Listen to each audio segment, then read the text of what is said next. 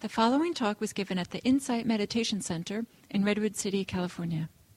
Please visit our website at audio dharma dot org. Talks are not usually so much talks as more of a conversation. So I have three topics that I want to cover, and we'll kind of cover one and chat about it, and then cover another one and chat about it. So the first um, topic that I want to cover is actually some emotion theory. And there's a um, researcher named Paul Ekman, and he's studied emotions all over the world. So in, you know, very modern technical cultures, all the way to cultures like Papua New Guinea that don't really have access to T V, radio, internet, et cetera.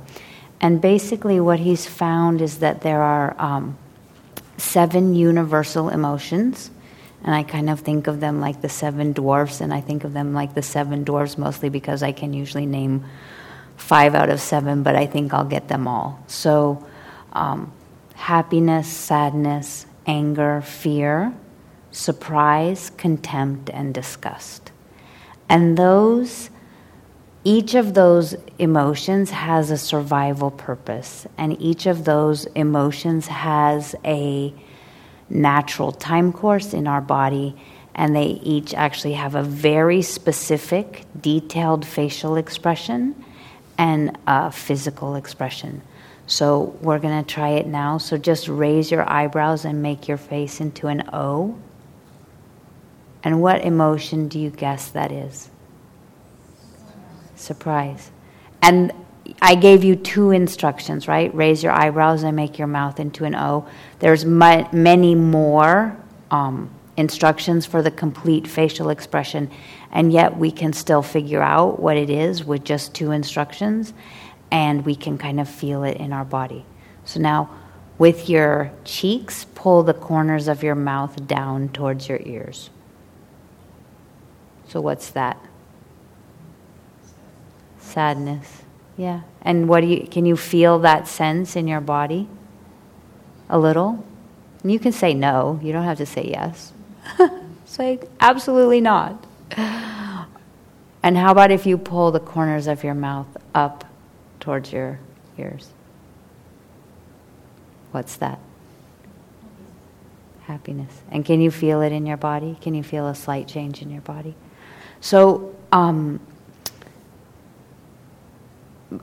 Doctor Ekman's still researching, and he may add to the list. We may have more dwarves, but um, it's helpful to know that there are seven emotions. But the main thing I want you to know about emotions is that he's also found that most emotions have a time course, and it looks like a basic bell curve. So, like, in their pure form, emotions tend to rise and peak and fall away. And that's kind of how they normally behave. And at the very top of the time curve is something called the refractory period. And in the refractory period, we are in our lizard brains. We're in fight, flight, or freeze. We can't usually take someone else's perspective. We can't problem solve. We're not very creative. We're not very compassionate. We're in survival mode. So when we're in the refractory mode, um, usually the best we can do is, um, as my son says, shut up and sit there, which is a skill he mastered in a very difficult carpool. But it's like when when we know we're in the refractory period, like the best often we can do is to hold our tongue. But how mindfulness can help us is if we're paying attention, we can often notice the very beginning of the curve. And we can say, hmm, okay, I'm starting to get angry. And, you know, we here we can sometimes take a step back and reset. Not always, but sometimes. And so being aware with kindness and curiosity in this moment gives us some choices. So that's... for us. But now let's think about life in a family. In a family, do we, are we the only wave that's occurring in a family? No. So de- based on however many family members you have, there are that many potential waves happening in the kitchen at five p.m. Um, and often we can have more than one wave in our own body. We can be angry and afraid, or we can be angry and sad. So it's not just one wave that's happening at a time. So Doctor Ekman doesn't really talk about this. Is this is my own little riff on Doctor Ekman's thing, but... Um, in physics, there's a thing called wave theory, and you may re- remember back to like eighth or ninth grade where you made waves in a, you know, ripples in a w- water to see what would happen.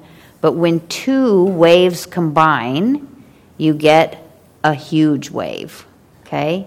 When a wave combines with a trough, you get smooth waters. So... when you think about that in terms of your family, what does that bring up? And how does this apply to mindfulness and mindfulness within our families, and in particularly in terms of mindfulness and parenting? What do you think? Or what questions do you have?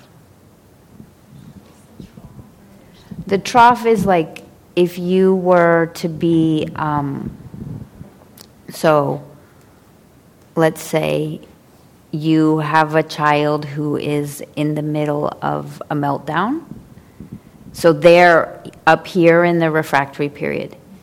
If you are also completely agitated and just wanting the meltdown to stop, which is totally natural, then you're also, comb- your wave is combining. But if you're just like, ah, okay, total meltdown, I see it, I'm going to... I can't stop it, I can't change it, this is the wave, but I'm not going to add my wave to it. That's, that would be you being a trough, so that it would kind of neutralize it, so that you're not both together basically creating a tsunami of emotion. So I'm sure you all know both places, right? The place where someone in the family has a big wave and someone else in the family is able to just observe it and not get caught up in it, and those other moments that we all have where someone in the family has a big wave and we jump right in and add our big wave to their wave, and then we have an even bigger wave. So does that make sense? Do people have examples or questions, or like how how might it work, those kinds of things? I'm I'm going to invite people to pass the mic, if you will. We're, we're recording it so that other parents who couldn't be here could hear. So if you'll pass the mic and hold it kind of pointed at your mouth and close, it'll record you. Um, yes, this is very interesting. Thank you. I wanted to ask about, is there an average time that a wave lasts? If they've studied this and they can see that it, it you know, there's a time when it's it's going up, it's increasing, and then there's a, a time when it also decreases. Is there an average time span? Well, I think actually, I don't know the exact time, but I think in nature, emotions are made to be very quick, and kind of the point of Doctor Ekman is they're actually made to be automatic because they're, um, they're for our survival. So in nature, like when... When an animal is thwarted in trying to get something it wants, it gets angry and it acts, and the emotion dissipates. But the difficulty for us in modern life is that the things that we feel thwarted by, um, we can feel that they're persisting, and so then our time course can be off. And so we, we're not in our natural environment where they kind of go up and down in their in their kind of typical natural rhythm, at least in our modern culture. And it's interesting because when I teach to kids and to teenagers, I actually have them draw their waves, and um, they don't, you know, I say the typical wave looks like this, but they draw all sorts of things. So they draw like a complete flat line and then a super jagged spike, or like a thing that's going like this and then really spiky all the way across, like for a long, long time. Mm-hmm. And so I don't know that, like, I think theoretically it's helpful to know, like, the average time is X, but I think what's more important for us with ourselves and with our kids is to to know that waves come and waves go, and to kind of look and go, yeah, you know, he's still in the refractory period. Like, this isn't a good time to have that chat. Um, and I'm going to wait till the wave passes. Okay. Thank you. What else?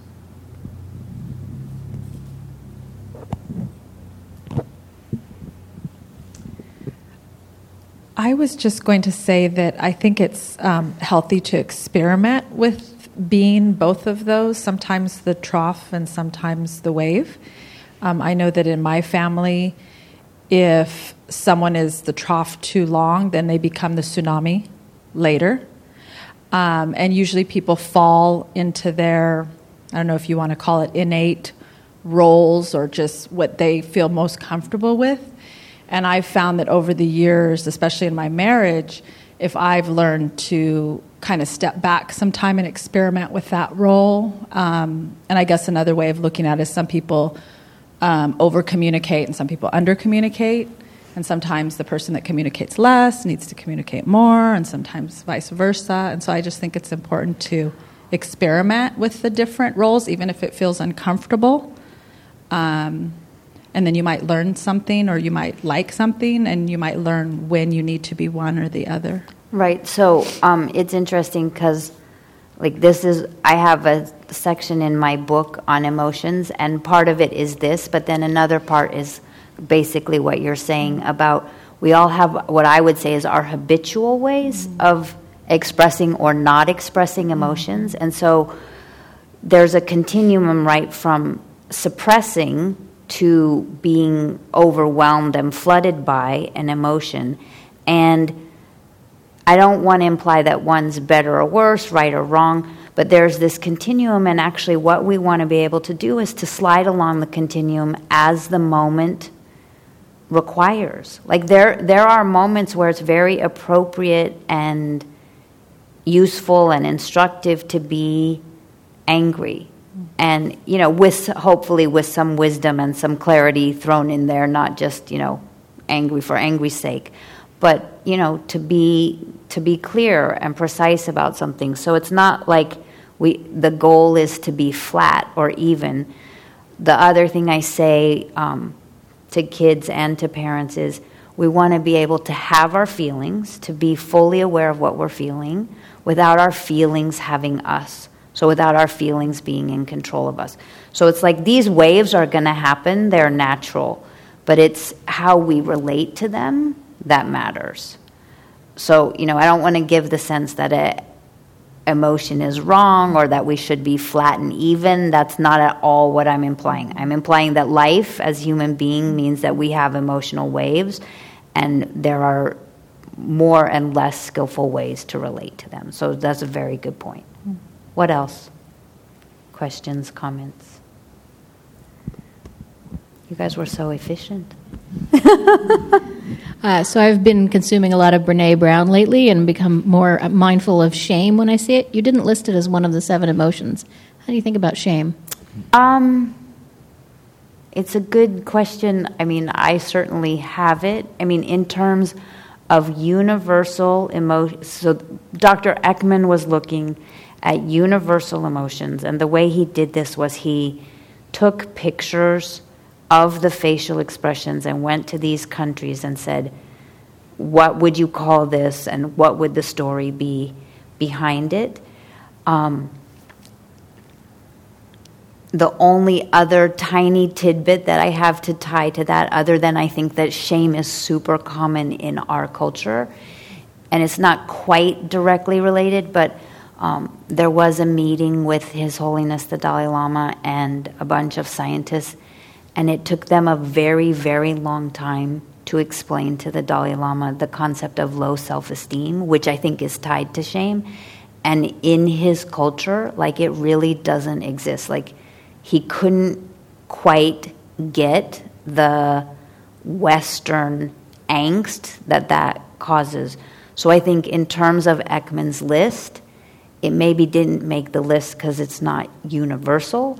That doesn't mean it doesn't cause suffering for a lot of us. So, um, yeah, I mean, and and you know, noticing what causes it, noticing what stories you're telling when it's present, um, noticing, and it's interesting because we'll come to this. My third um, piece for tonight is going to be about self-compassion, so which is kind of an antidote to shame.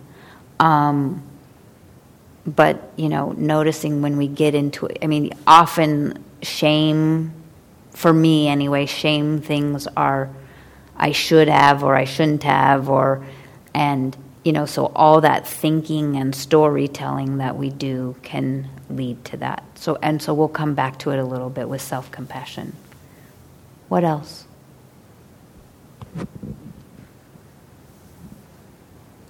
Waves. You know, and you might want to take a minute and think about, you know, what is your own, um, you know, and usually the most the the most problematic is usually anger. So, you know, what does your own anger wave look like, um, in terms of time course? Like, are you burbling and burbling and then you spike, or what does that look like? What it, what does your spouse or your partner's wave look like? What do your children's wave look like? Um, because, you know, just being, like, so much, at least for me, of mindfulness is just being, you know, being able to be with what is. Like, oh, wow, I'm really angry now. Or, oh, wow, my fourteen-year-old is really angry right now. You know, and just to, just seeing it clearly gives us so much more possibility. You know, and remembering that it will pass also definitely helps. Other comments or questions? Like, when you think about life over the past week, can you see can you see your your wave interactions with your family? Can you see where things really built up, or where you had a moment of clarity and calm, and like they could have built up but it didn't? Some nodding heads. Okay. So the next piece of the talk, if I can find my missing phone, which maybe I put in my pocket because I had a poem I was going to read. Oh, there it is. So I was going to read a poem, and this, I will tie this in to um, to the wave thing in a minute. And the poem is called Autobiography in Five Short Chapters, and the author is Portia Nelson. So chapter one. I walk down the street. There is a deep hole in the sidewalk. I fall in. I'm lost. I'm helpless. It isn't my fault. It takes me forever to find a way out. Chapter two. I walk down the same street. There is a deep hole in the ho- sidewalk. I pretend I don't see it. I fall in again. I can't believe I'm in the same place, but it isn't my fault, and it still takes me a long time to get out. Chapter three. I walk down the same street. There is a deep hole in the sidewalk. I see it is there. I still fall in. It's a habit. My eyes are open. I know where I am. It's my fault. I get out immediately. Chapter four. I walk down the same street. There is a deep hole in the sidewalk. I walk around it. Chapter five.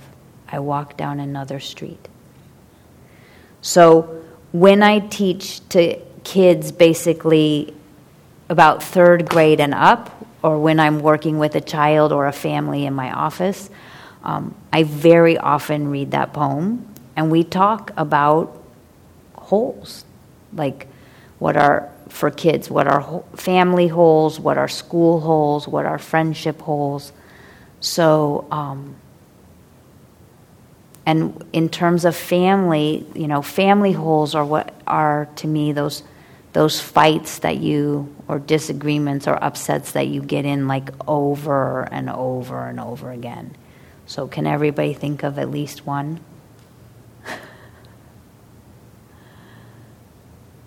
Is anybody stumped for one, really? You can raise your hand. Then you can come up and talk. But so, like, what are some family, what are some family holes?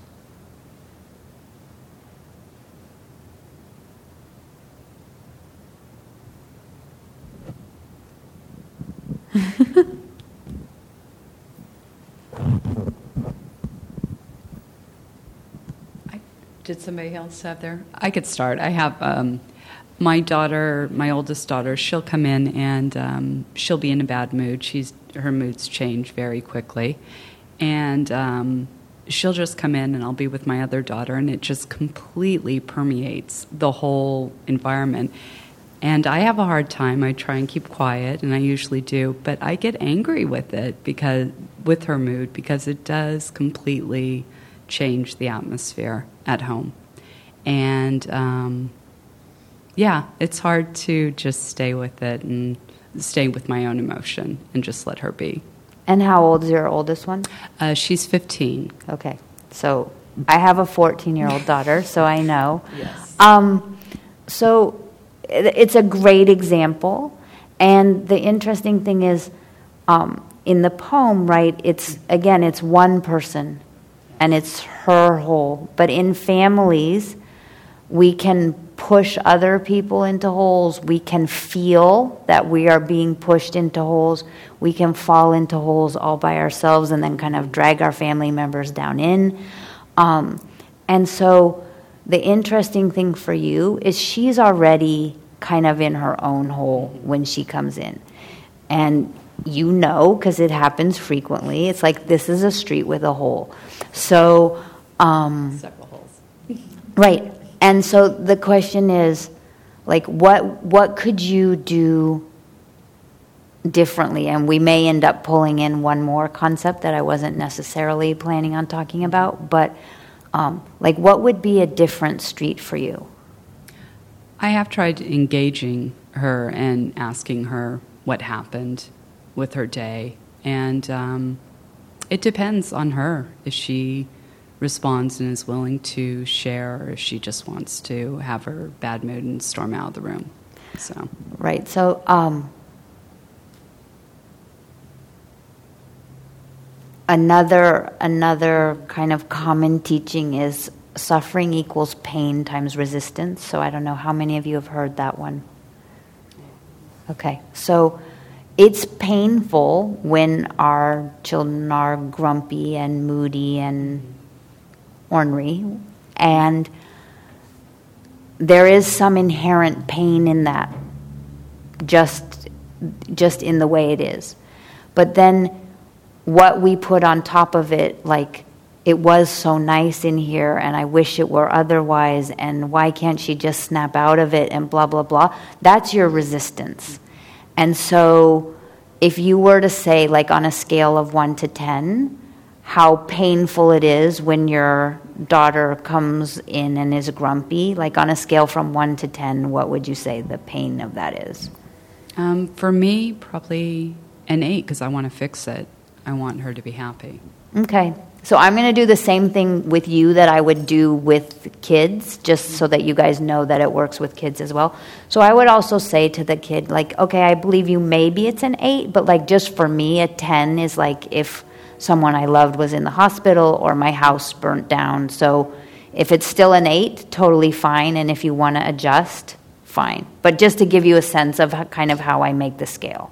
Okay. Um, maybe... Six and a half. Okay, great.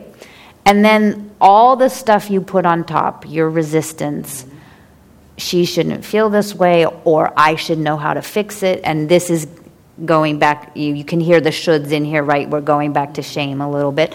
Um, or I just wish she'd knock it off, or, you know, all those normal things that we think, or it's whatever happened with her ex-best friend and the And the Instagram, like, it's not that big a deal. She should just get over it. Like, all that internal mom noise on a scale of one to ten, with, like, one being totally no big deal and ten, I cannot stand this anymore. How much resistance is it? For me? Yeah. Um, that probably is close to an eight. Okay, so just to make my math easy, we're going to go seven times eight is fifty-six. So your suffering score in that moment is fifty-six. Now, you don't have, much as we all wish we did, you do not have any control over her, even though we'd like to think so, and we've tried everything we know, and blah, blah, blah.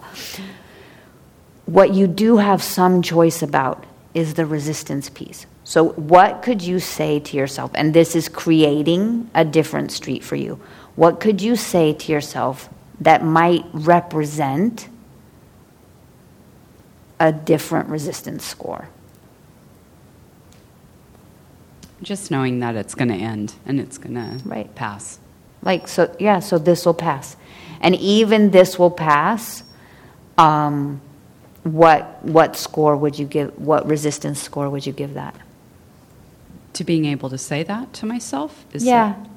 That... Like, what would that, what would that represent as a resistance score? I would be able to say it fairly easily. Right, but so then the number in terms of resistance, so your original resistance of, oh, I just wish she'd knock it off, blah, blah, blah, was an eight. Okay. So what would that, like this will pass, what is that resistance? Two. Right, so two times seven is fourteen. fourteen. So I think a lot of times, and there are for sure times, and I can tell you stories from families, and I probably will tell you a story from one family, where the whole family needs to or chooses to take a different street. But there's a lot of times where the different street is completely internal. And it's not about what she's going to do or how she's going to be. It's like, I'm going to, and you know, the other thing that came to mind for me is like, oh, wow, she's really in a bad mood. Like just accepting what's absolutely so. And it's like, for me, when I say that internally, it's also kind of a resistance score of a, of a two. But the other thing that happened with that one that I noticed, because it just kind of came up, was there's also a, a, a certain amount of compassion that flows from that. It's like, wow, she's really in a bad mood. And, you know, so then you might not say anything, or you might say, you know, looks like you had a really rough day. Do you want a cup of tea? Um But that whole energy that goes into, oh, she just ruined the mood, and can I fix it? All of that kind of dissipates. So let me tell you a, a completely kind of different, different street story. So I was working with a family with three boys, and the mom came really because she was truly at her wit's end. Um, and the boys were... Um, fighting with each other very persistently, and I mean getting physical in a way that the mom was actually concerned that someone was going to be harmed. And the mom was really stressed, and kind of like your story alluded to a little bit, the dad was kind of removed, so he was this flat line, but it wasn't really this flat wave, but it wasn't helping the whole family system that he was kind of He was taking this very calm, like, stand-back position, but it wasn't serving the family. Like, he, he needed to be a slightly bigger or different kind of wave. But, um, so we, I read the whole poem, and we talked about what the holes are, and um, each boy talked about what their different streets could be. And the main thing that was happening was when a, when any boy was getting... bored, frustrated, irritated, aggravated with his homework, when he got to like a certain boiling point, rather than letting off steam some other way, he would go and pester his brother. And the brothers were both almost at their boiling points, and so all it took was like one little poke, and then everybody was at it, and it was complete chaos. So each boy came up with things that they could do on their own, like go outside and shoot hoops, or talk to their mom, or get something to eat, or whatever it was. But then the other big part of the different street is that the mom, who had not been um, like setting limits, just basically said, anytime there's a fight, um, both people who participate or three if all three boys were participating, but usually it was some set of two, are going to lose spending money. So if you if one of the boys was irritated and bored and attempted to b- bother someone, he was responsible for that piece. But if the boy who got bothered reciprocated, he was responsible for that piece. And it took the whole, it shifted the whole dynamic. But that's one where it wasn't an internal different street. It was like the, I don't know, the construction crew had to come in and like pave over the street, and they really need to start over. So I don't want to give the sense that it's always just an internal adjustment. And um, I think uh, I think Carla Reasich, who teaches or has taught in the children's program, texted me on the way here, and I think she meant to be here, but um, she once, when I read this poem, said, like, you know, sometimes I can't quite find the different street, but then I just, like, go sit on the sidewalk. It, I'm not going to go in the hole. I'm going to sit down till I can figure it out. Like, sometimes the best we can do is just not do the same old thing. And the other thing I want to say is humor goes a long, long way. Like, when you're stuck, do the silliest, dorkiest, ridiculous, most opposite thing of what you would have done. So, like, if you would have gotten totally cranky with your daughter, just, you know, go over the top, bring her cookies and tea and kiss her on the head till she just goes, "Mom, go away!" You know, just because it's it's different than what you would have normally done. And if you would have normally brought her cookies and tea and whatever, then, you know, go out for a run or something. But switch, I mean, what I'm saying is we, the families get into these grooves and these patterns. And so almost anything you can do to switch it up is helpful. Like, if you just don't play your role, the whole scene has to change if you don't do what you normally do. Other comments or questions? Um, so I have kind of learned about mindfulness, you know, more recently, and, um, you know, benefited a lot from stepping back and, you know, just even meditating is something I never did before and things like that. And um, so I really wish I'd had uh, some of this understanding a lot earlier. And now I have two young boys, and I was wondering what your recommendations are to start helping them already have some of these tools to step back and to take a different street. And right. Like, how do you lay the foundation when they're little? Well, I would say a couple of things. The first thing is if you can make it, and it's Sundays. When are, I mean, when are you doing, how old are your kids? Uh, five and seven. Okay. So,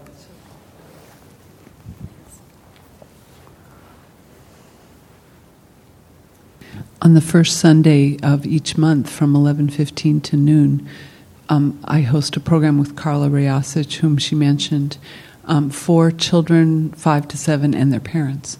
And so you can come, and we, everything we do, from little brief mindfulness exercises to even the games we play, if we do art, if we do anything, it's all geared towards learning those skills of noticing what's going on and being able to access that and work with yourself, and even then, at the tiniest age.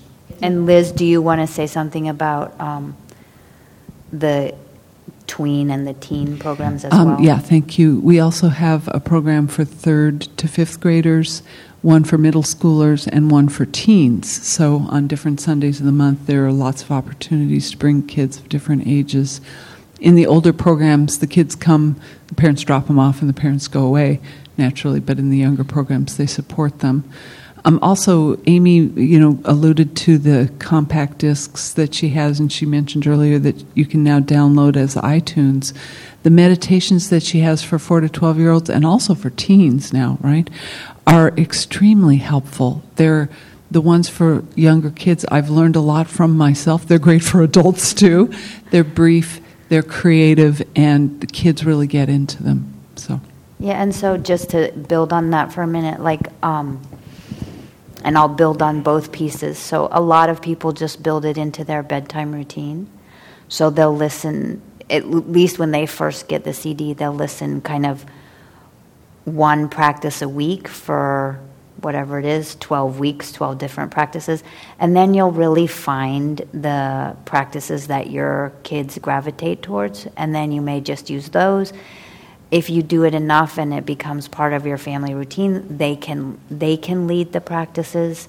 Um, there's another great resource um, from Betsy Rose called um, a C D called Calm Down Boogie, which I think you can also get on iTunes because she does it through the same distributor.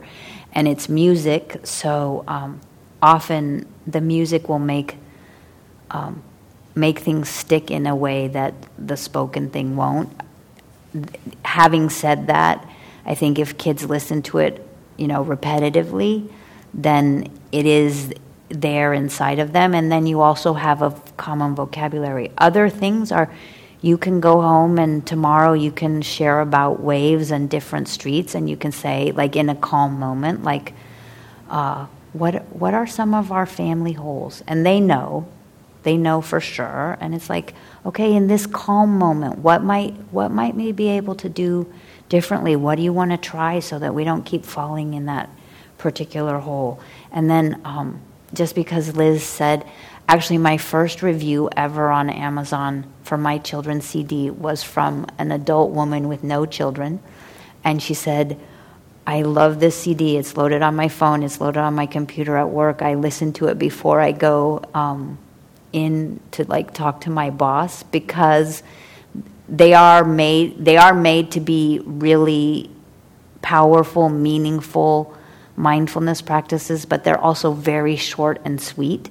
And so she liked the fact that they were short and sweet. And the research that I did at Stanford with child-parent pairs showed that w- the way the child-parent class is set up is that the children and the parents um come to class together, they do the same practices, they have the same workbook, et cetera.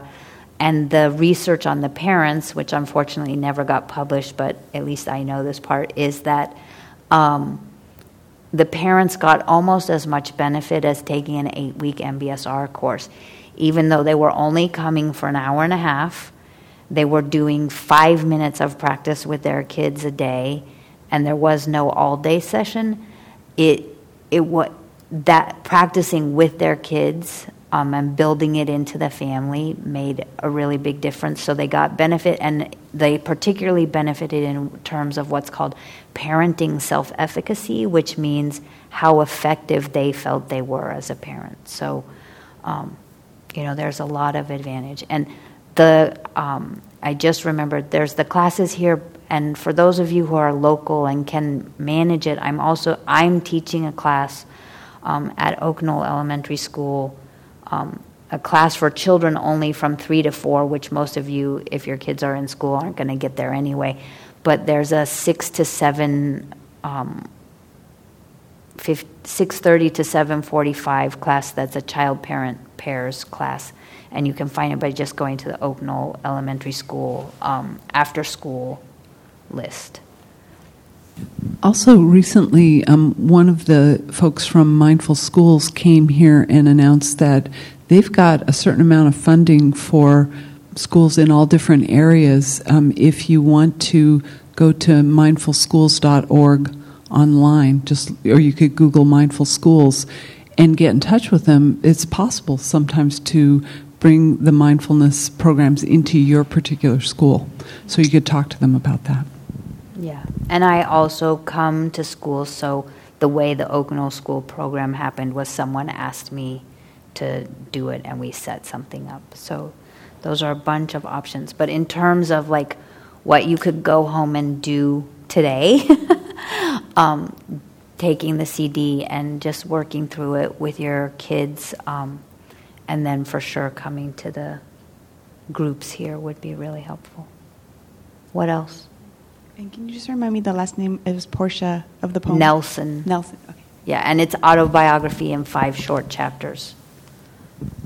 You know, I've I've met with some parents who have even very small children that have started to do practices like just stopping and together taking three breaths and incorporating that. Anytime they could feel the energy ramping up and that they could see disaster coming or Um, so simple things like that, or picking up a pillow, each picking up a pillow and squeezing it real hard and then relaxing. So very simple practices can help. Yeah. Go ahead. Oh. You I go just, and then she'll go. Okay, I just had a question. I'm not a parent, but I hope help co-facilitate a group that actually Liz used to be in charge of um, at CARA.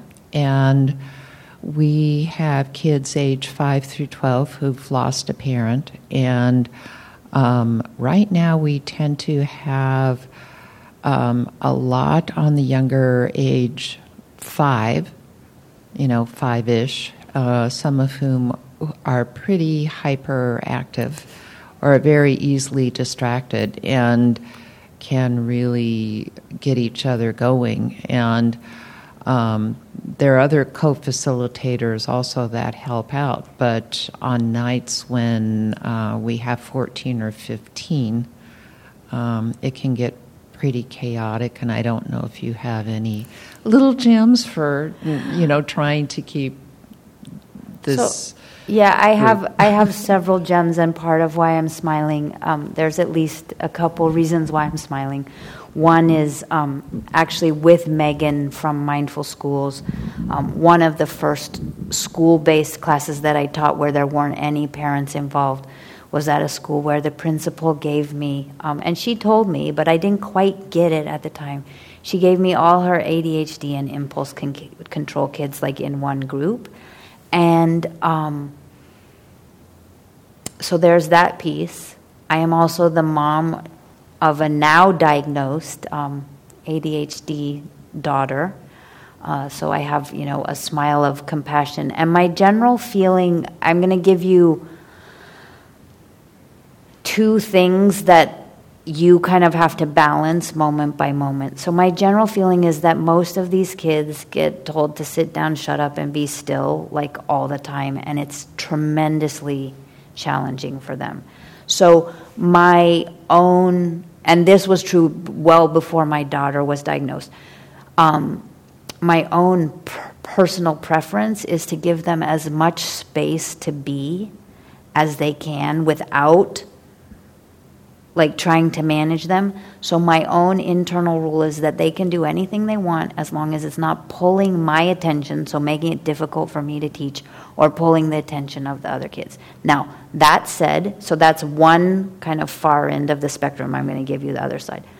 I let those particular kids the first time around, I made my container way too loose, and then it took me a long time to get it back. And so,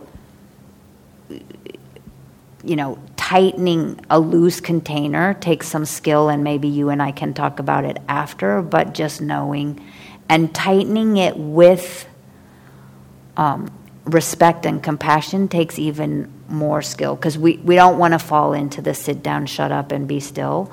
But it's like, can you start to, first of all, you may want to start with movement, like start every session with some movement. And when you feel the energy going up, and this is kind of what I was saying also about parenting, I think as adults, our initial reaction is to like go this way and like try and compress it. And what I found, and because it's on videotape, I first of all, I know I did it and I know what happened, but I had a day actually at the same school but with a different set of kids where it was like rainy and they hadn't gotten any recess, and I got them after school and they were all just like bzzz. And, you know, internally my my thing was like, can we just, you know, because I want you to be honest. I want to be honest with you and for you to know that, yeah, I think those same things. Like, could you just please be still, and can we just kind of get through the practice? And, oh, you guys are driving me nuts.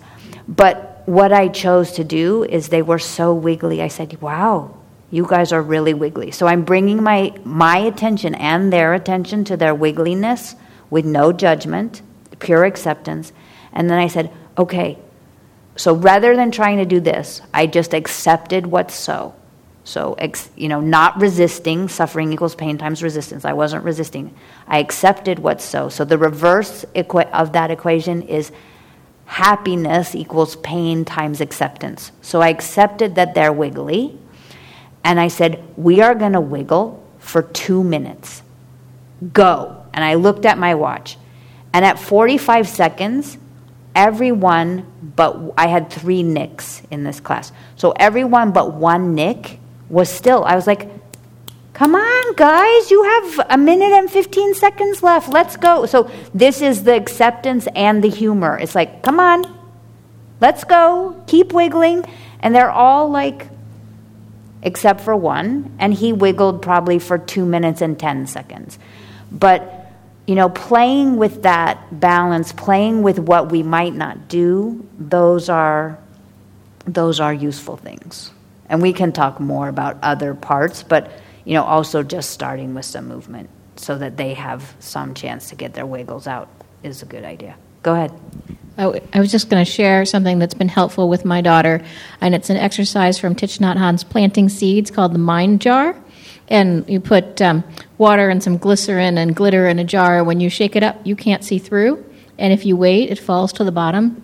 There's a very nice book called Moody Cow Learns Mindfulness, I think, uh, and an app. And I... Pot app, so she can come home and say, I'm mad because this girl did that, and because mommy broke her promise, and because, and it fills up with glitter, and then she watches it go down, and then realizes her own emotions went down too. Right, and if you add breathing to that, like that they're breathing as the glitter settles, then that helps as well. Other comments or questions? I think it's Moody Cow Learns Mindfulness. It might be Moody Cow Learns to Meditate, but if you type in Moody Cow, you'll get there. Other comments or questions? Okay, so we'll go to the last. Um, uh, choosing, choosing. I think we'll do one short practice. So, um, and you can keep your notebooks, you can put your notebooks down, you can do whatever. But I think of all my practices, this is my um, favorite, and I'll kind of tie back into what we want to do, and I'll probably just say a few brief notes on self-compassion. So sitting and closing your eyes, finding your breath in your belly,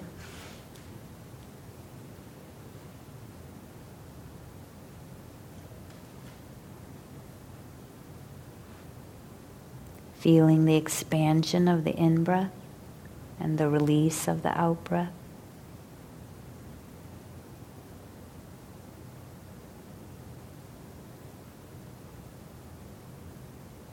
And seeing if you can rest your attention in the small space between the in-breath and the out-breath.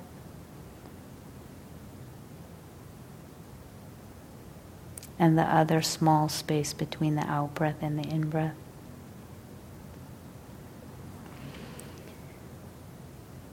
And now when you're ready, shift your attention to your emotions and simply notice what you're feeling right now. And some feelings have really basic names like anger or happiness or sadness. And others have more unusual names like stormy or fiery or empty. So just noticing how you're feeling, and then see if you can notice where the feeling lives in your body. So maybe it's an ache in your temples, or a warmth in your chest, or a tightness in your belly. And now see if you can feel how the feeling actually feels, the physical sense of the feeling. Is it heavy or light? Is it still or moving? Is it big or small? Is it cool or warm? Is it soft or hard? Just getting a sense of how the feeling feels in your body. And then considering or imagining if the feeling has a color or colors, And if it doesn't, that's fine.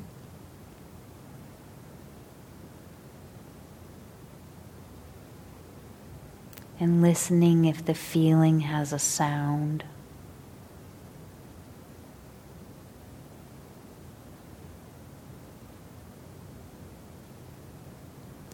And then taking a moment and asking the feeling what it wants from you.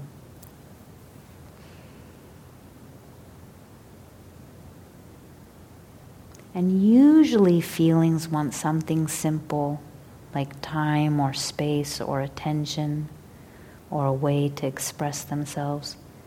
And sometimes they actually want something that we can't give, so we can talk about that in a minute. Just taking a moment and listening to what your feeling wants. And then thanking your feeling. And taking three slow, deep breaths. And in your own time, expanding your attention to include the room.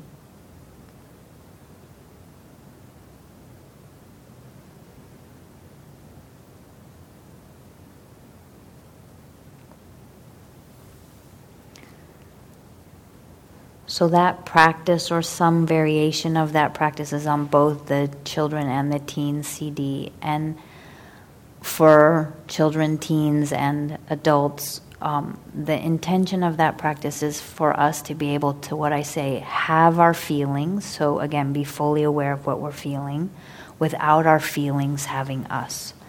And, um, you know, it's good to practice in a To be to build your foundation in relatively peaceful moments, and um, when your kid is completely over the edge and in the refractory period, it's not necessarily the time for you to suggest feelings practice. It's time for you to do your own feeling practice, and this is perfect tie-in to self-compassion, and just to notice, like, my kid is having a really tough time, and I am having a really tough time with my kid having a tough time, and parenting is tough.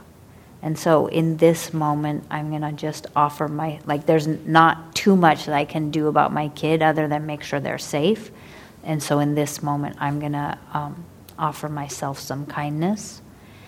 And, um, you know, just take a moment to say, like, wow, this is a really tough moment, and the best thing I can do in this moment, you know, other, you know, as an antidote to shaming, like, I, if I were a good mom, I would figure out what I should do right this moment. Um, th- you know, the best thing I can do in this moment is say, wow, this is really tough. I'm doing my best, and I'm going to offer myself some kindness. So comments or questions on that?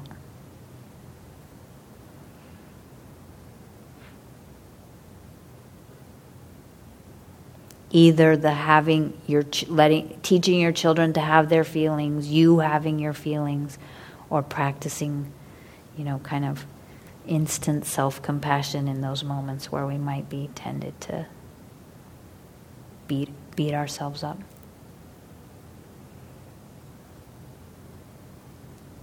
Do you want the mic, or you're just nodding, just nodding and looking? I'm good. I'm good. Thank you. Okay. Other topics or questions? I mean, we have a few minutes left. You know, what would you? This happened to me this week, and what would you do? Um, I guess the only thing I wanted to ask was more about um, physical, like how you can physically remove yourself from holes. I really liked the image of the street and this idea of taking a different street. I that was really working for me, but I, I was really doing the whole visual aspect in my head, and I and it was working for me because I I came up with all these scenarios where physical space becomes an issue. You're locked in the car with your child, your teenager, and that's when they choose to decide to start laying in on you, or, or you get into an argument in the car, and you have to be somewhere. So um, that can get a little tricky. And then there are times when you maybe want to be the trough and you don't want to be the wave, and so you walk out physically, but then the person follows you. Um, or my what my teen would do, why aren't you talking to me? I want to talk right now. Why aren't you talking to me? And and I'm saying, I'm not ready right now because I know that I'm getting to a, a boiling point right. that wouldn't be healthy. And yet she's, her her hole for her is when I don't talk, that really gets her amped up. And she really wants to have that conversation when she wants to have it. Um So anyway, so I guess yes. I kind of went off in a different area there, but I'm saying no. physically, how do you kind of? So the my first answer is I don't. Um, they're yeah. just they're. I bleh, I'm going to start over. Mm-hmm. Um, like the car one, mm-hmm. honestly, unless you're like trying to catch a plane. Like, we have all these stories about I have to be there by whatever, and we probably don't really have to be there. Like, and I know for myself the times where I've pulled the car over and just, you know, often it's been going to school or actually going someplace my daughter wants to go. If I pull over, it's like, oh, she means it. Like, she's serious. Like, you know, it's like, I'm. You can even say, I'm not going to drive with this going on because it's not safe. So until you're quiet, I'm not going to drive, and pull over, because often all it takes is one or two of those, and that is a completely different street than just we're going to just keep driving because I think we absolutely need to be there even though we probably don't. Like once or twice, and they're like, wow, she's really not going to drive. And then the other thing is I don't know that it needs to be like the other one, like why aren't you talking to me? You can answer that question once. I'm not talking to you because it feels un- like I'm very likely to be unwise and unkind, and that's not the mom I want to be. And I get that you don't. I get that you don't like it. And if she asks again, you don't need to. You don't need to talk. But what she's she's trying at that point to get you into the hole, and part of. Part of this, like the dance about around the hole, is like they're so distressed that having someone else be distressed with them or having someone else be more distressed is a certain kind of relief or entertainment or company or something. And so, you know, it's just like that's not the choice. That's not the choice I'm making in this moment because I don't think it would be helpful. And then she's going to keep nudging you towards the hole.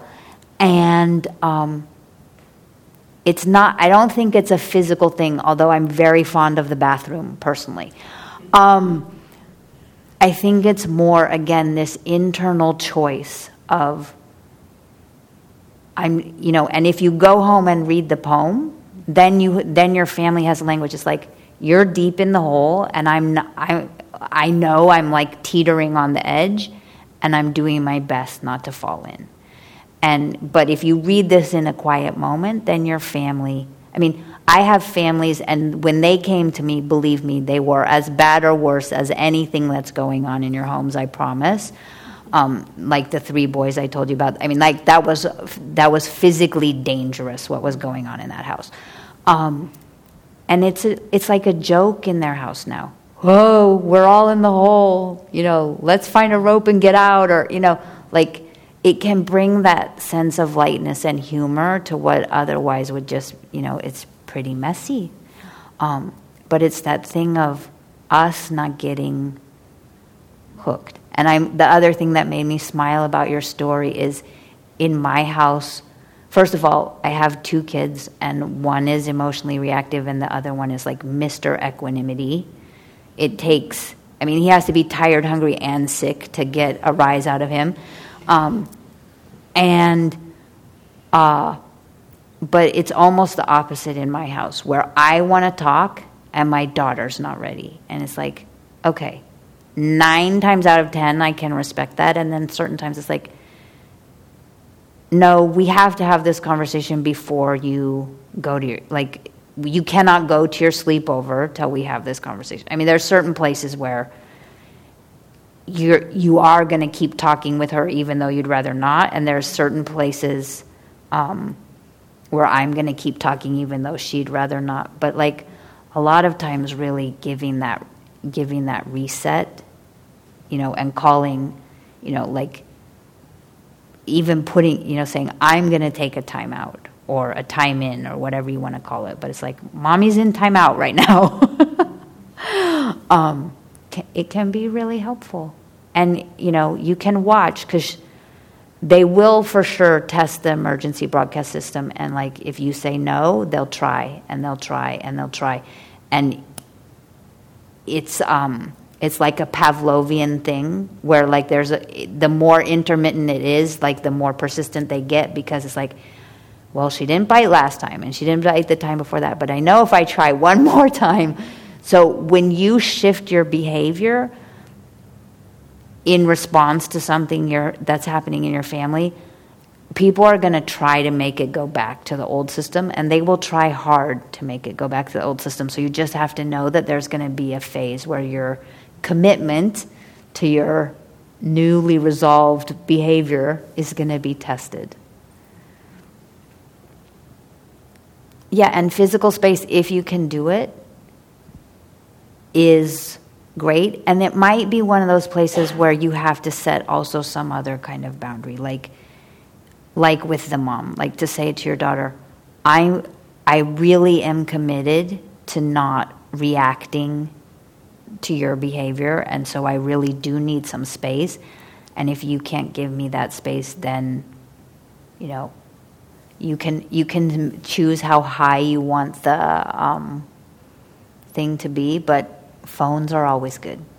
Mm-hmm. You know, it's like you need to, you know, and you can it, you can use that if you're also giving them skills to be with their emotions. If you're just going to say you need to, like, be in control of your emotions but not give them any skills, and then, you know, like, punish them, I don't think that that's so great. But if you're giving them skills and understanding that it's going to take them a while to learn it, but you can put parameters in place, you know, to say, to support that learning. Thank you. Other questions? We'll take one more and then we'll have a minute of sitting.